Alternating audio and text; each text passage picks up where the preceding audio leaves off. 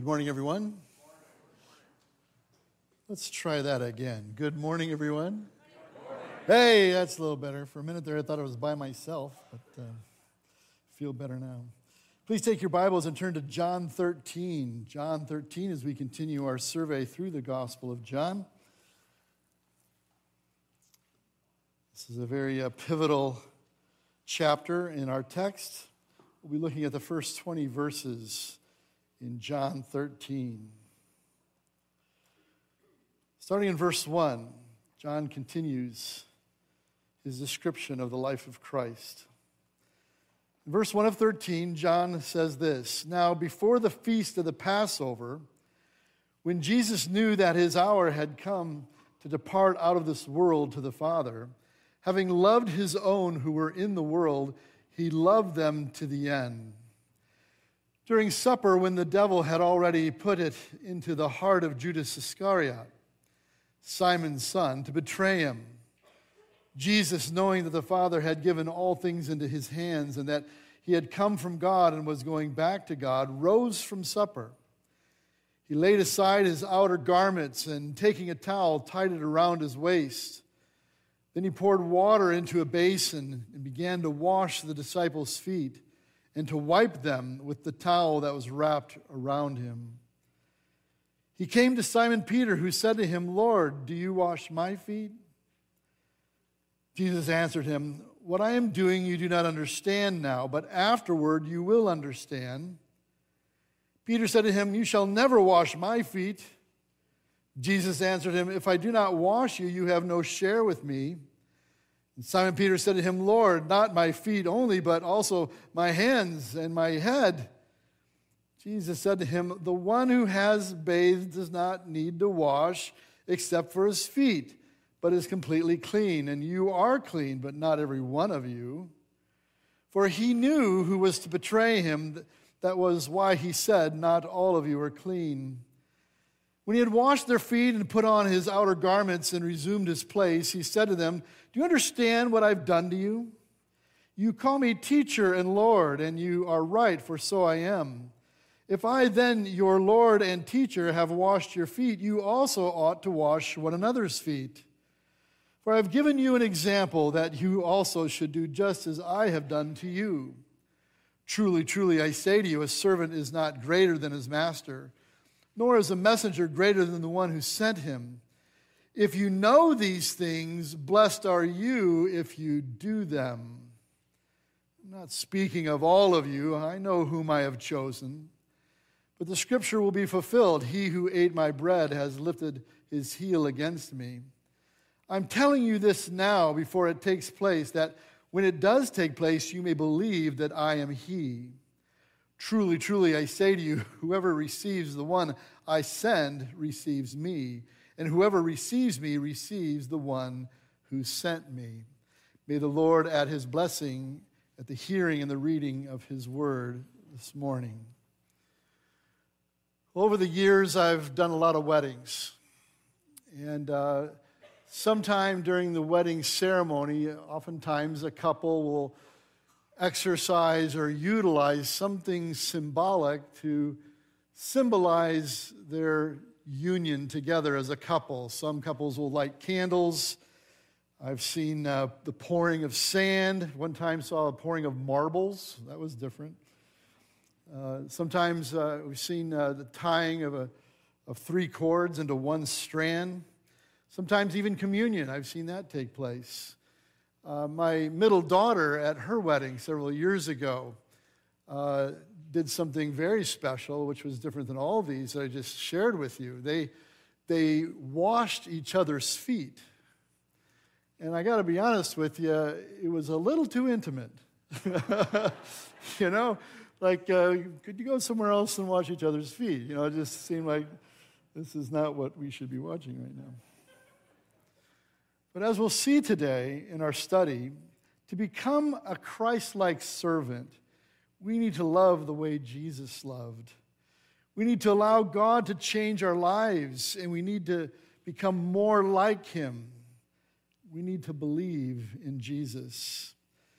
What we're looking at as we read the Gospel of John is we're looking at a very specific eyewitness account from John, who's one of the 12 disciples. He was actually there when these things happened.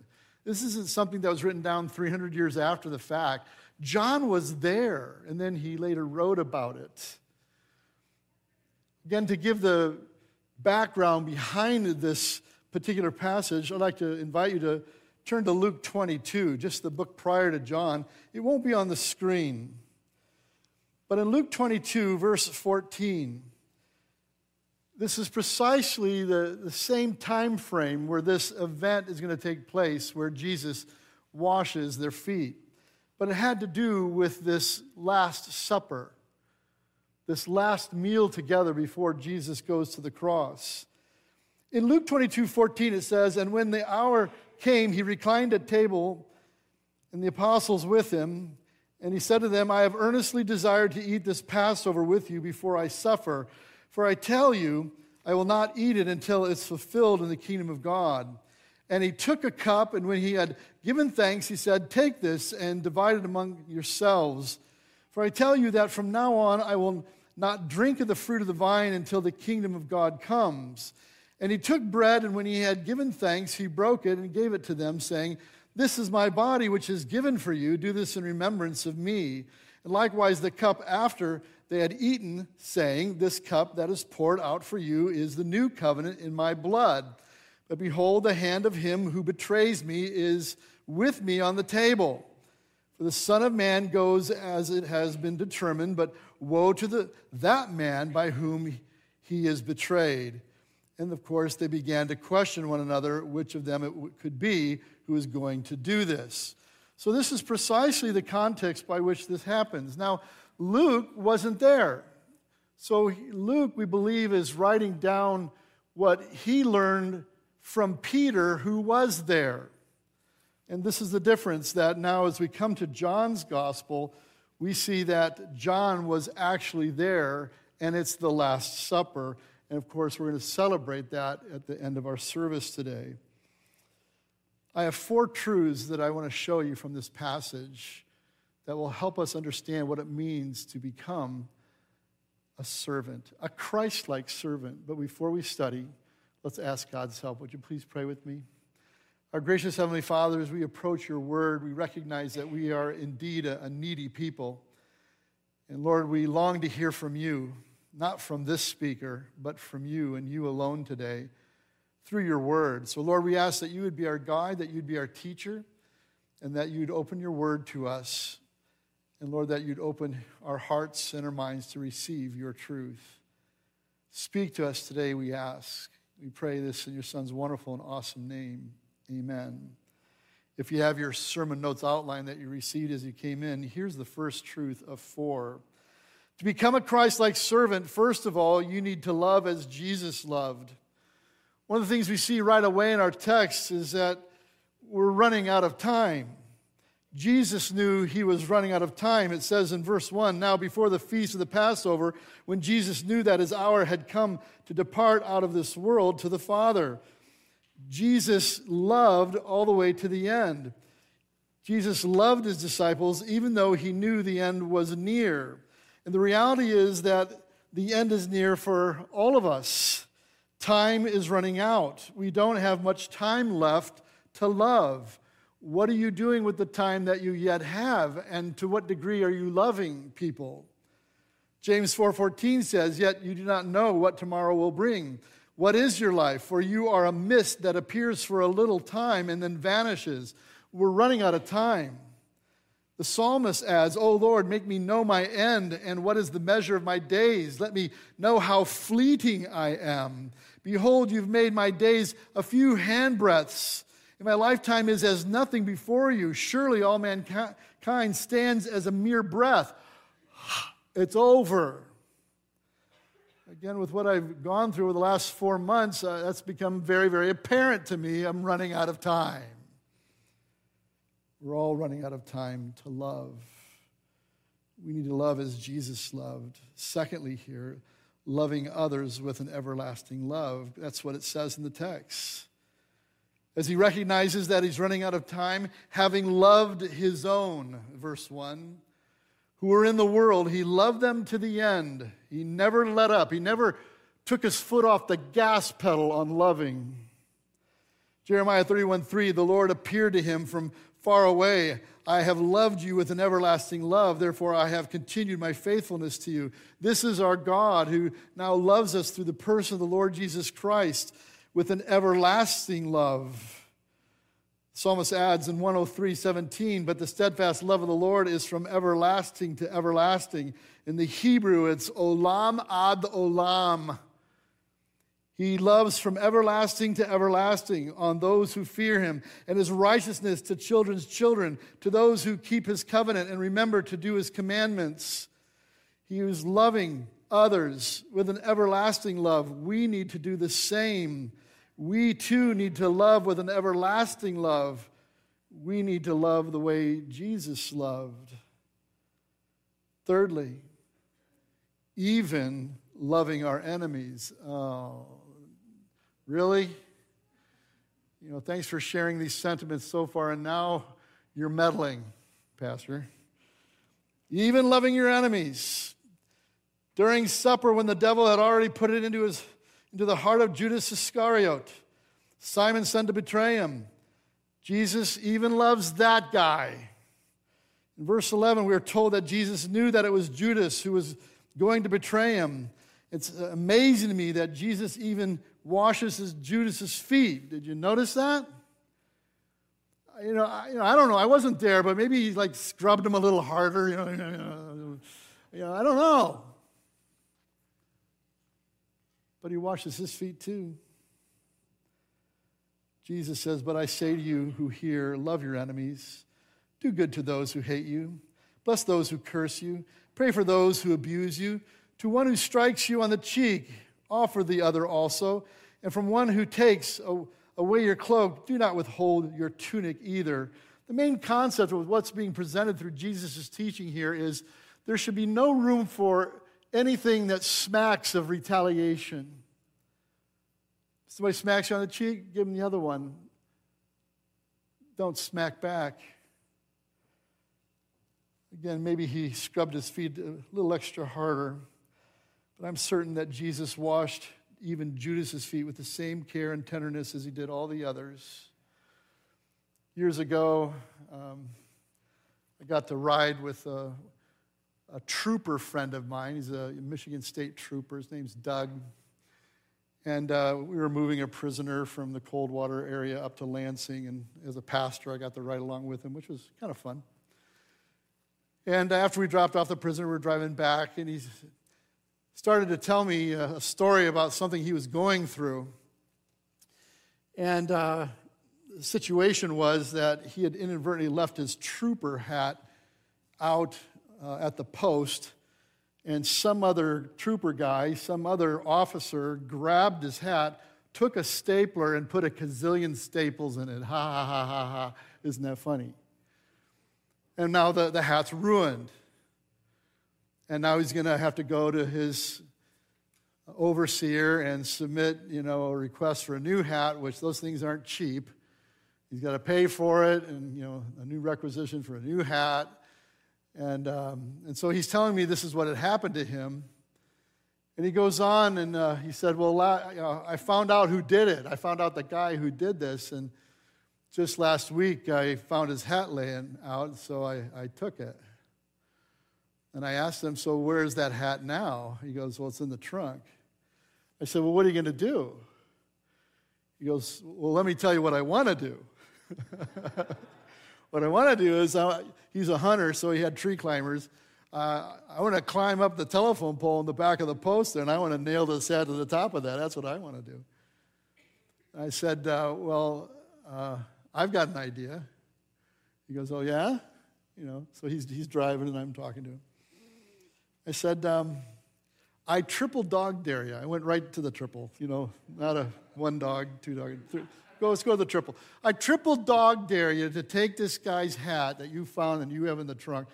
I triple dog dare you to take that hat, take it to a dry cleaner, get it dry clean, put it in a really nice box with some nice paper, uh, put a card on it, say, hey, found your hat laying out. I knew you'd want somebody to take care of it. And, um, and so I made sure you got your hat back in good order. I triple dog dare you to do that. You know, Doug's still driving. He looks over me like, like I'm crazy, like you're out of your mind. No, I dare you, man. And says, he goes, okay, I'll do it. So he did just that. You can imagine, I mean, when the day this happened, when he presents this guy's hat to him, the whole post is up in arms like, Did you hear what Scudder did? You know, did you hear what he did? It's unbelievable. A few weeks later, he was up for a promotion and was uh, being grilled by his overseers and saying, You know, have you ever experienced some difficulty with your, your, uh, your other troopers here? And how'd you work through it? And he told that story that I just told you. And of course, he got the promotion. Um, so, this is the deal. How, how can we love even our enemies by doing something awesome and wonderful instead of being retaliatory? We need to love the way Jesus loved, even loving our enemies. And lastly, here on this truth, demonstrating our love humbly and sacrificially. Notice how humble Jesus is, how sacrificial he is in verse 3. Jesus, knowing that the Father had given all things into his hands and that he had come from God and was going back to God, rose from supper. He laid aside his outer garments and taking a towel, tied it around his waist. And he poured water into a basin and began to wash the disciples' feet and to wipe them with the towel that was wrapped around him. Now, first of all, you need to understand how messed up the feet are in this culture. Why? What's the big deal? You would never allow anybody in your house basically with their sandals on. Why? Because they have really no sewer system. The sewer system is the streets. I've been in a couple third world countries where that's the case. And uh, like in India, you, you, you are not allowed to walk into anybody's house whatsoever with your shoes on. Take those, keep those out. Why? Because you've been walking in the sewer all day. So now to wash flesh and blood, this is incredibly humiliating, incredible humble act of service as Jesus loves these men in such an incredibly intense way. It's awesome, even the adversary. He didn't just talk about love. Hey, you guys, I want you to be loving. He did something about it. He did something about his love. And I ask you, what are you doing about how you're demonstrating your love? How are you going to demonstrate it? How are you going to demonstrate your love to your wife, to your husband, your children, your coworkers, your peer group, even your adversary? I was dealing with a couple of years ago where a divorce was impending. It was over. And, you know, they both were professing Christ and they're saying it's over. And it's like, well, this is a disaster. He seemed to be more interested in listening to good counsel than she was, for whatever reason.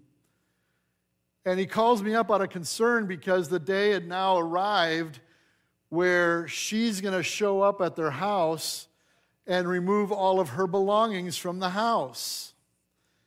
And she wanted the police to be there and, you know, some other other big guys to be there or whatever to make sure she gets what she wants. And my friend calls me up and says, uh, "Hey, what happens if she starts taking my stuff? That you know, what am I going to do if she just starts taking my stuff?"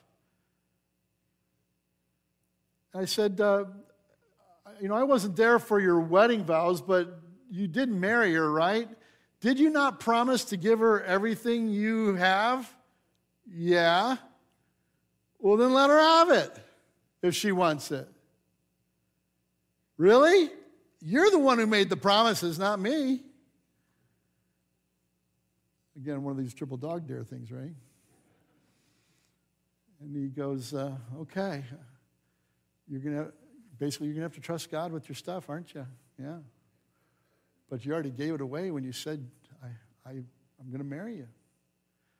So she shows up And sure enough, she starts grabbing some of his stuff too. And he doesn't say anything. If you need that, I want you to have it. If you need that, I want you to have that too. By the end of it, by the end of the afternoon, she's putting stuff back. Because she never expected this from this guy. Love, even if you suffer for it, even if you have to humble yourself and be sacrificial, which is exactly what Jesus did. Beloved, we need to love as Jesus loved. We're running out of time on it.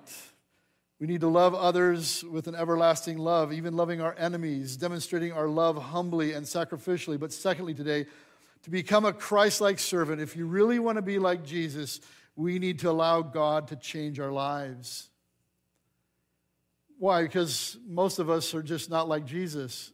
And so we need to be conformed to his image, as scripture says all over the place. To become a Christ like servant, we need to allow God to change our lives, first of all, through choosing to trust God. He came to Simon Peter. Again, Simon Peter, Peter often just gets it wrong, doesn't he? Peter's like, Do you wash my feet? Like, no way, Jesus. No way you're washing mine because I'm such a holy guy here. Jesus answered him, What I'm doing you do not understand now, but afterward you will understand. You don't get it now, Pete, but you're going to get it later. Boy, are you going to get it. You're going to have to trust me. Again, we might not understand what God is up to or what He is doing now. When we have questions, we need to choose to trust Him. His promise to us is that we will understand in the end, in His time, which means we need to trust Him. I didn't understand years ago when I first embarked on being married to Kathy, I, I, didn't understand why we went through four miscarriages. I, I didn't understand why our car was stolen when we were serving in Budapest. I didn't understand that my liver failed four months ago. I, I don't understand that. But He'll show me. That's what He promises. And so I need to choose to ongoingly trust Him, as we all do. But secondly, here, through choosing not to tell God what to do. Again, things aren't going the way we want, so we want to straighten Him out on it. Hey, you're doing it wrong. And that's basically what Peter's saying. Hey, Jesus, you're doing it wrong. Peter said to him, You shall never wash my feet. Oh, aren't you spiritual? Aren't you deferential, Pete? Again, in our circumstances, it's very easy for us to attempt to tell God how things ought to be done. Hey, God, fix it. Hey, God, straighten this out. Hey, God, I don't like how you're doing it this way. But He always knows what is best, so we don't even need to tell Him what to do or how to do it. We need to allow God to change our lives on this. But thirdly, here, through choosing to let God have His way with us, Again, Peter just isn't grasping what's going on. Jesus answered him, If I do not wash you, Peter, you have no share with me. You know, would you just put down the whole holier than thou thing and that you're spiritually deferential to me? You know, I get what you're doing. You don't need to do that. Knock it off. If I don't wash you, you have no share with me. Through all that we are going through, we need to trust in His overall sovereignty. God is sovereign, He is God. We need to let Him have His way with us. We need to let Him be God. We need to allow God to change our lives. I would submit to you that the bulk of most of our problems is that we just don't understand how sovereign God is. We lie because we don't trust God with the truth. We steal because we don't believe God's going to provide. We commit adultery because we don't think God can provide through our spouse. Instead of just outright trusting Him because He's God and He knows exactly what you need even better than you do. Well, how can He know what I need better than I do? Because He's the one who made you. Oh, that's right. He knows what you're longing for. He knows what will thrill your soul way better than even you do. I mean, isn't that the case? You try to thrill your own soul, and in the end, what happens? Your, your soul is just not so thrilled, is it? No. But He actually knows how to thrill your soul, to freak you out with His awesomeness and goodness. Lastly, on this point, to become a Christ like servant We need to allow God to change our lives through choosing to be satisfied with his provision.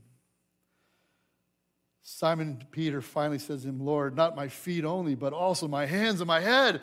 All right, if you're going to wash, wash everything. Uh, he still doesn't quite get it, does he? It's interesting that Peter's pendulum swings from telling Jesus that he's doing too much in verse 6 and 7. Now he tells Jesus said he's not doing enough. God knows what you need. You can rest in his provision. As a matter of fact, we need to be satisfied with his provision to the point of thankfulness, not just putting up with his provision. Well, thanks, God. No, not like that, but thanking him for it. Thank you, Lord, for all that I have. Thank you that I have anything. Thank you that I have one more breath right now. For when we are dissatisfied with his provision and unthankful for his care, we will find ourselves seeking ways to satisfy our desires apart from Him. In verse 10, Jesus said to him, The one who's bathed does not need to wash, Pete, except for his feet. I just, I, I just want to wash your feet. But it's completely clean. And you are clean, but not every one of you, for he knew who was to betray him.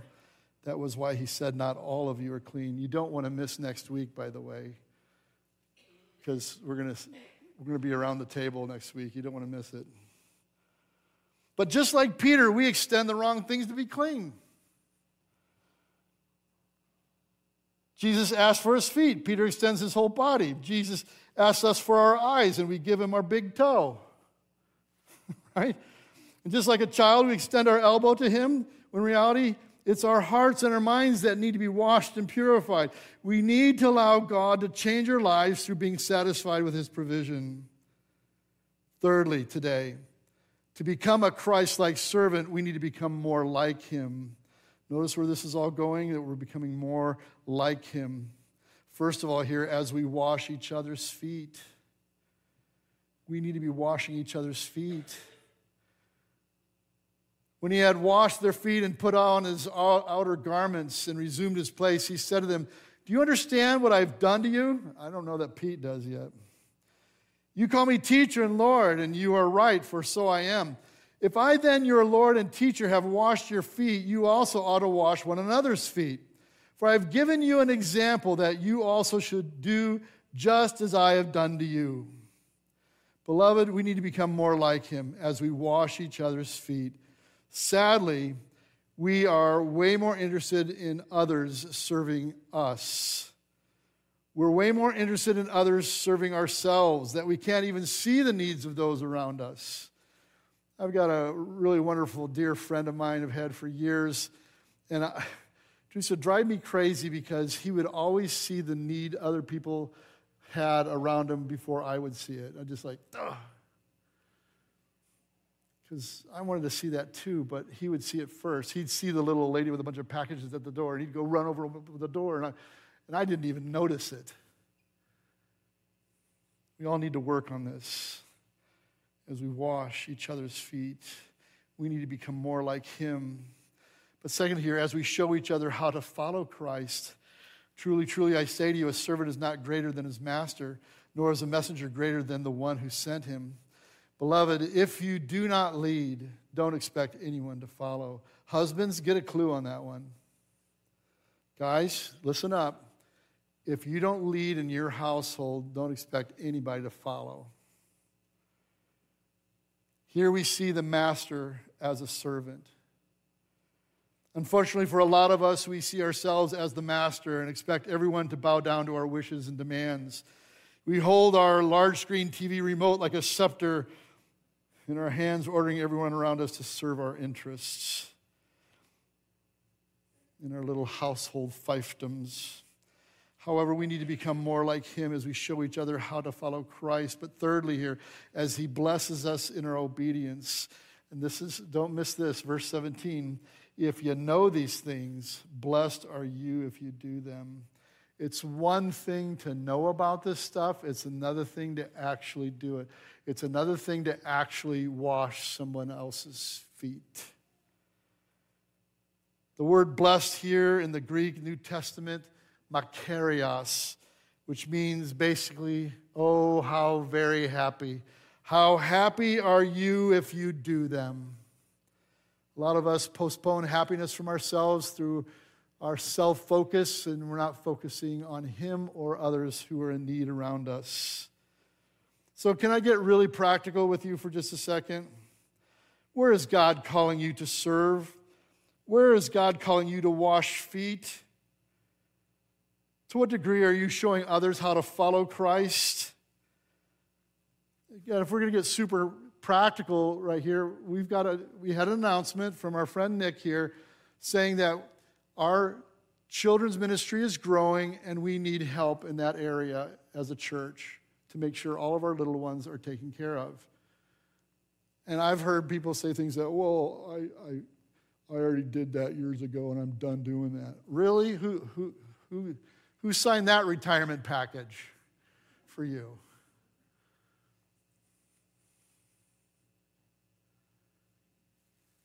Are you willing to wash the little feet of little children? Wipe their nose? To share Jesus with them? If you've been on the fence about serving in such a way, this is times now, this is where we need you. I still remember Mr. Smith. And you go, who is Mr. Smith? Mr. Smith was, he was my Sunday school teacher when I was a little kid. The guy was a fossil. I mean, he was, he was old then. And he served and he taught me about Jesus. And he never, he never turned from that. That was his ministry. And he cherished it and loved it. And he loved us. He was a Christ like example of servanthood. Lastly, today, to become a Christ like servant, we need to believe in Jesus. Again, nothing's going to move you unless you've come to a place where you've put your faith and trust in Him. If you really don't even believe in Him, you're not going to follow Him. You're not going to do anything He has to say. But if you truly believe, then you'll most certainly do. We need to believe in Jesus. He knows those who are His. And Jesus says in verse 18, I'm not speaking of all of you. Hint, hint, wink, wink, nudge, nudge, Judas. I know whom I have chosen. It's not as if God is wringing his hands up in heaven hoping that someone will follow him. He knows those who are his. John 10 14, I am the good shepherd. I know my own, and my own follow me.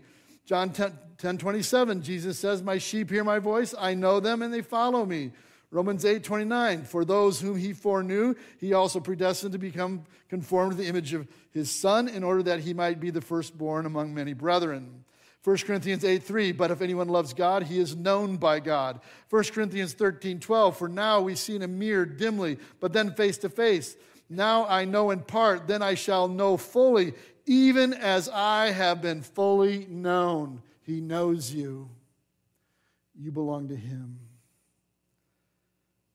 And to the degree that we belong to him, we'll become more like a Christ like servant. He knew all about Judas and how he would betray him. Again, don't miss next week. We too need to believe in Jesus. But secondly, he came to fulfill all that was written. Again, everything that's written about Jesus is that which we need to believe. But the scripture will be fulfilled, Jesus says in verse 18. He who ate my bread has lifted his heel against me. You can imagine the, the thoughts going through the minds of the disciples are trying to contemplate wait a minute, there's somebody here at the table that's against you? Who is he? But they don't know who it is. Only Jesus knows at this moment. Matthew 5:17, do not think that I've come to abolish the law or the prophets. I've not come to abolish them, but to fulfill them. For truly I say to you, until heaven and earth pass away, not an iota, not a dot will pass from the law until all is accomplished. What is Jesus saying? From the smallest letter to the smallest stroke, everything that's written about me is going to happen. Count on it. This is what we need to know about Jesus. He is the ultimate promised Messiah. But thirdly, here, he is indeed the great I am. He is God incarnate. Jesus says, I'm telling you this now before it takes place, that when it does take place, you may believe that I am He. I am He. I am.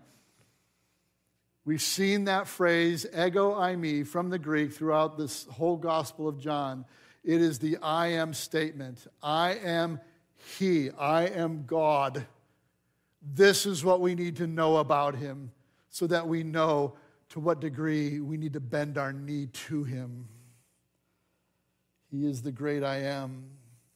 We need to believe in Jesus, knowing full well that He is indeed God. But lastly, here, He is the one that we ultimately need to receive. In this section, we see in verse 20, truly, truly, I say to you. In the original Greek, it's Amen, Amen. I say to you. So be it, so be it, I say to you. This is the way it is, this is the way it is. Whoever receives the one I send receives me and whoever receives me receives the one who sent me. In other words, if you're receiving me, you're receiving my Father also.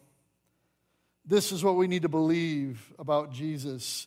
He is the one that we need to receive. John 1:12 puts it this way, but to all who did receive him, John writes, who believed in his name, he gave the right to become children of God, who were born not of blood, nor the will of the flesh, nor the will of man, but of God.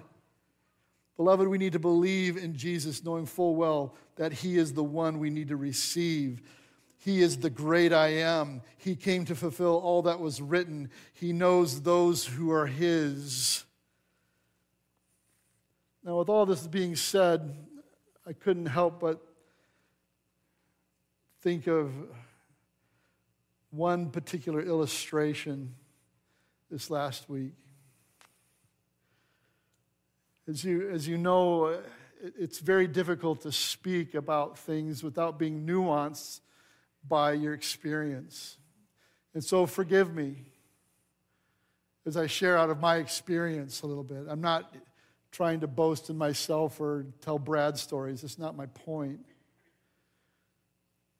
But there are things that have taken place in my life that I can't not share. So, as you guys know, you know, most of you know, if you're new visiting, I went through a major health episode four months ago at the end of October where I ended up in ICU for over a week. And I was intubated uh, that whole time. And uh, then I finally came out of it, and I was in the hospital for another week before I uh, was able to go home. And what had happened is my liver failed.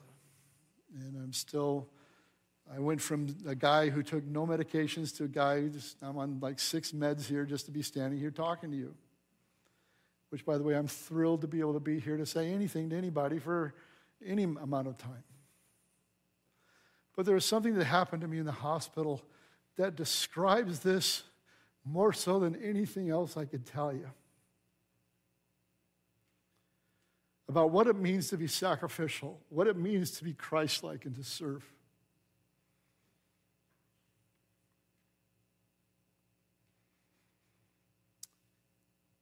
As I'm coming out of the anesthesia, there's something I learned about. There's this thing called um, ICU dysphoria. I don't know if you've heard of that or not, but those who are in the medical field, you understand that when you've been under for that long and you finally come out, you're just lost. And I was lost. And um, I had heard rumors that my brothers were going to come see me, which thrilled my soul. And um, my sister's here today, too. So, our, our second oldest in the family, my brother Paul, who, you know, was this, you know, incredible athlete, stud guy, you know, a very successful career with State Farm, just retired this summer. I heard that Paul was going to come. My other, my oldest brother Dell was going to come. And right as I'm coming out of anesthesia where I'm lost, Paul comes in to the hospital room. I hardly even know why I'm there because I didn't know what had happened to me, and people had to tell me what had happened because it was really bad. And as he walks in the room, he just grabs my feet and starts rubbing my feet. I'm like, oh, oh, this is awesome. This is incredible. Thank you. I started calling him my foot guy. Thank you, foot guy.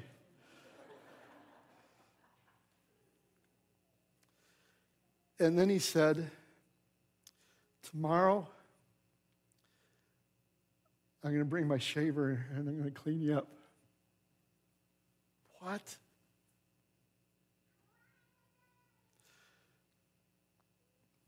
And so the next day he came and rubbed my feet again. And then he soaped up my face and my head. and he shaved me, cleaned me up, trimmed my nails so I could you know, be like a person again. If that's not Christ like servanthood, I don't know what is. It's the, probably the most amazing thing that's ever happened to me in that kind of a capacity. Well, this is what we're talking about. How can we love each other this way? With an everlasting love, even to the person that we don't even like all that much, or we might even despise. We're going we're to wash their feet too. Where can you be made available to serve that way in such a capacity?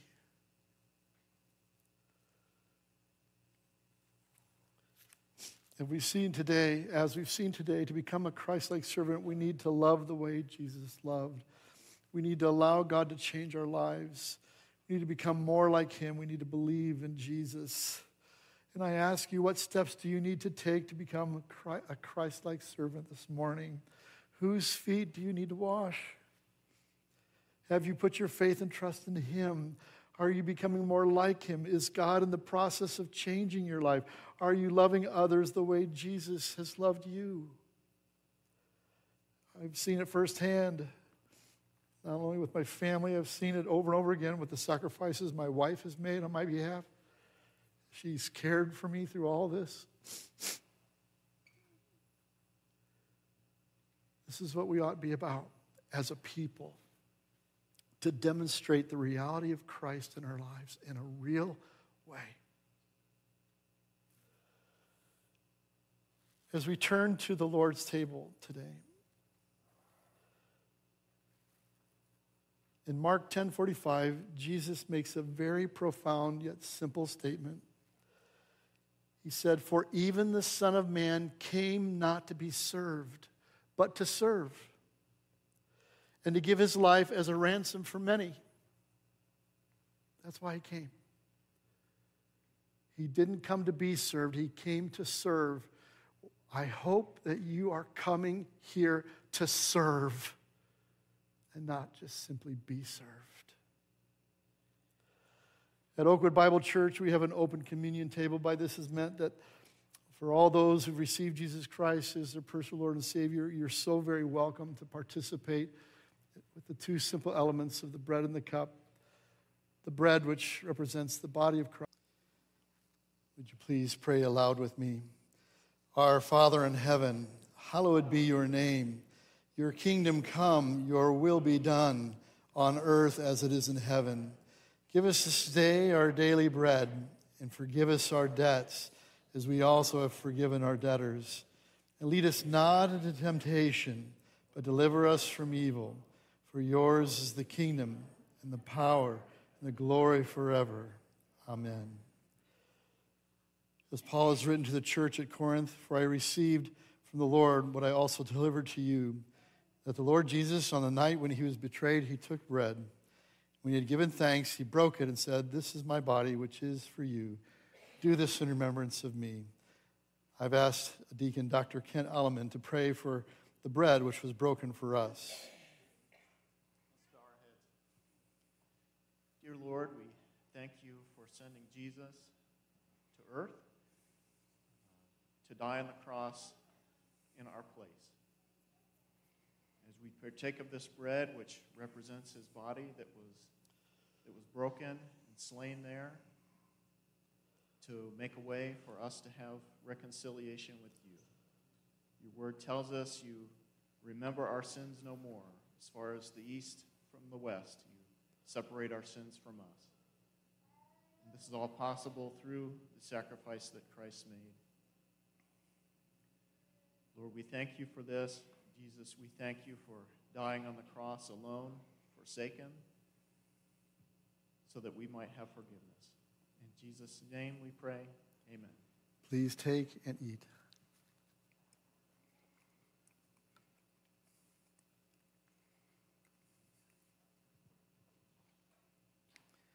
The same way, also, he took the cup after supper, saying, This cup is the new covenant in my blood. Do this as often as you drink it in remembrance of me. I've asked Elder Tim Peterson to pray for the cup which was poured out for us. Let's pray. Jesus, uh, our, our, Lord and Savior, um, our Redeemer, a sacrificial lamb, spotless, blameless, um, you and, and you alone, the only one that could ever do what God has put forth and uh, your obedience uh, unto death on the cross. Jesus, we thank you so much for your sacrifice for us and the blood that was shed on our behalf. In this moment, Lord, we remember and we thank you. And we praise you in your name. Amen. Please take and drink. For as often as you eat this bread and drink the cup, you proclaim the Lord's death until he comes. Please stand as we close in prayer today. Our gracious Heavenly Father, we thank you for ministering to our hearts today through your word. Lord, help us to take these truths that we've encountered and that we'd take them with us and that we'd walk in them, that we too might be made servants of the Most High, that we might become more like Christ. So, Lord, thank you. Thank you for your presence with us. We want to give you all the praise. And all God's people said, Amen. Thank you so much for coming. Have a fantastic week.